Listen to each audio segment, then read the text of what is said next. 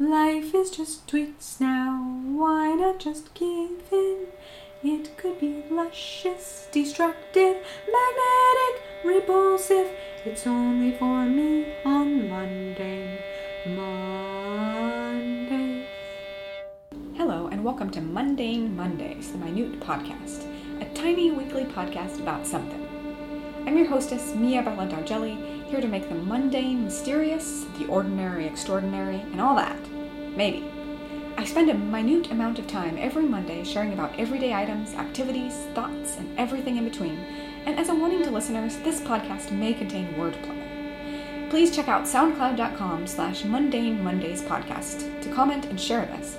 And send any feedback or mundane ideas you have to mundane mondays podcast at gmail.com.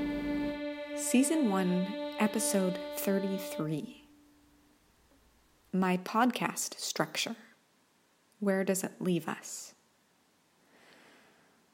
So it comes to an end, Season 1. I have lots more topics to cover later, and thoughts like this will never come to an end until the real end.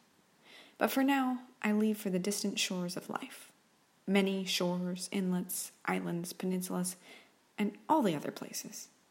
I've been on vacation this weekend in New Orleans, while in California, the state has been reeling from the impact of yet more extremely destructive fires. In November, Paradise, California, where many people I know live, is now basically gone. I spent a lot of time there for many years playing in the Paradise Symphony Orchestra and taking lessons from the wonderful Ken Skirsik who died a few years back at the age of 98. It's a scary thing to never know what the next day could bring joy or destruction, and I wish the best to everyone affected by these fires. I started off on this podcast adventure earlier this year without a generalized structure to cover each week's topic, but I definitely ended up with one. Thank you to Charles for bringing up this trend towards structure. To begin with, I blab for a while up to a question or a few that may or may not be related to an existential crisis. And there's general goal oriented positivity throughout. Well, how mundane can I get for this special last episode of the first season of Mundane Mondays, the Minute podcast? For more than seven months, I kept plugging along. To wrap this up nicely, first, here is a list of the topics I've covered up to date. Clocks, children's books, my voice, red lights, the pit in the stomach, bookmarks, socks, nitpicking control, beds, self notifying, cream on top, frumpy is comfy, turkey in the straw, half year resolutions, fields of food, boiling water, naps, discipline, sparkling water, neighborhood parks, elevators, salads, cats, scrolling, convex blind spot mirrors, curtains, clutter, email, potholes, the rat race, and now onto the rest of episode 33. For each title I came up with, there was always a question to lead into once in my mind for this week a leading question, or maybe it's showing the hole in what I usually think about with a topic, or it could be a bit of wordplay. I'm also trying to keep a bit of awkwardness going in my ramblings as well, like how I stopped cutting out the silences and slight extra tangents out of each recording. Some topics have been super surfacey, just exploring random things my mind floats to, like pillows. Other weeks. Oh, wait, did I ever talk about pillows? No, I talked about curtains, but pillows might be coming up later. Anyway, other weeks I was really thinking about a big deal, deep thing that kept a looming hold in my brain. Certain things kept me up at night, while certain things seemed so utterly mundane I couldn't help myself. And I always try to bring a personal tidbit onto the path, leading to a question or a few at the end. Starting with a question, ending with a question. And eventually, I started thinking with my own life's development about the positive process that is self assessment. So I started announcing that at the end. Wait for it, it'll happen here on this very episode. I think one reason I like this development for each week, putting together something for a podcast, is that I have an excuse, a reason to broadcast something past my own mind. I do in general, in conversation, talk a lot more than I did 10 years ago, but I'm not much of a sharer. And I like the idea of fleshing out my thoughts. If for no reason, than to put them out there.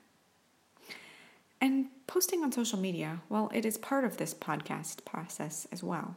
It's not something I like to do regularly. For topics, nothing can ever be exhausted completely because there are infinite possibilities for exploration of each thing, but I like to process thoughts as far as I can at the time. That's a big reason I think that someday, maybe even before my 20s are over, I'll live somewhere with a real winter. That's a built in period of a few months of necessitated coziness. As it is, I get so tired of just sitting there if I ever try that for days on end.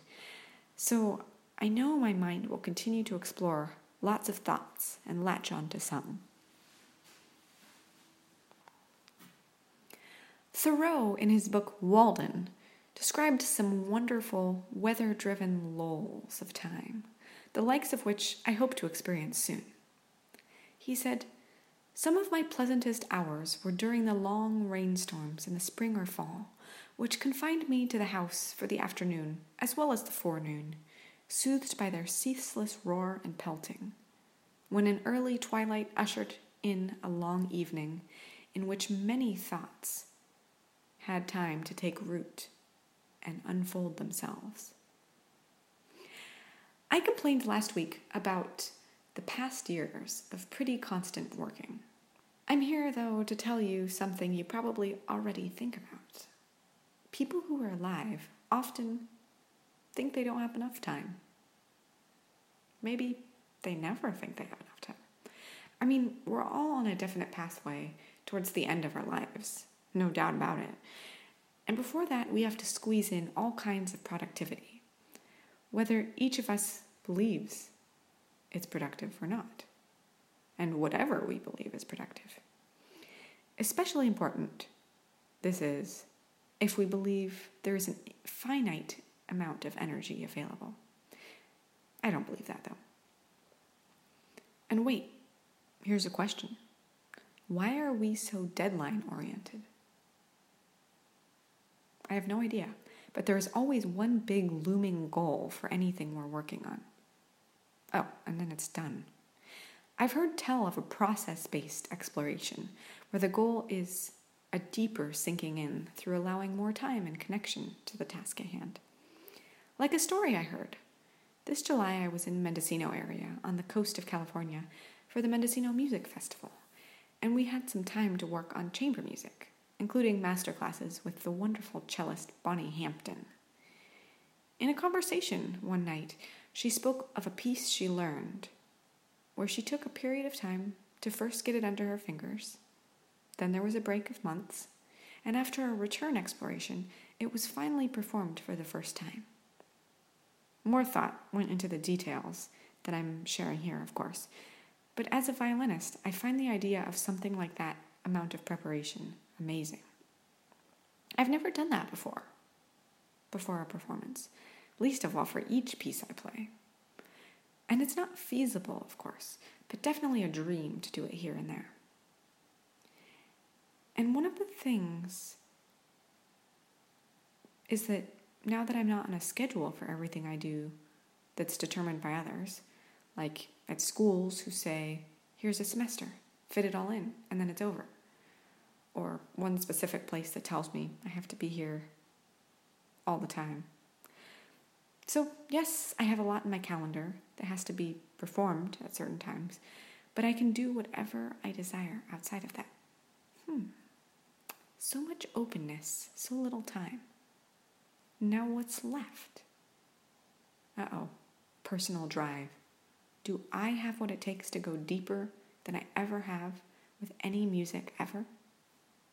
I'll see. And I'll tell you. And maybe it'll happen before I reach the final sleep. Actually, definitely, since I can't sleep and practice at the same time.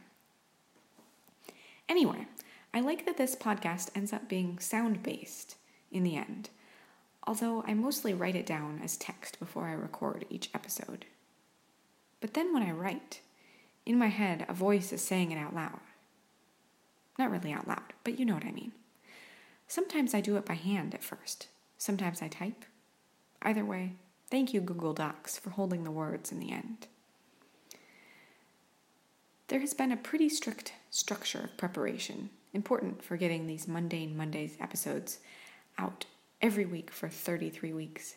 I have all the intro and general materials ready so that once I record it, I know I write a caption for my picture for social media, upload the audio to SoundCloud, post the picture with its link, and it's out there out of my hands and onto your ears. Having a certain day every week is a nice start to the structure, and that will definitely continue in the new year. As for how to explore more deeply each topic, I bet that conversations will lend a helping hand. Beyond that, Exploration will have to tell. Right now, I'm ready for that break, where the thoughts can flow by with a calmer timeline. Someone once told me they have a day every week without a scheduled structure specified. I don't think that's possible right now for me, but the open hours are here and more on their way. Plus, plans are underway to finish decluttering our house.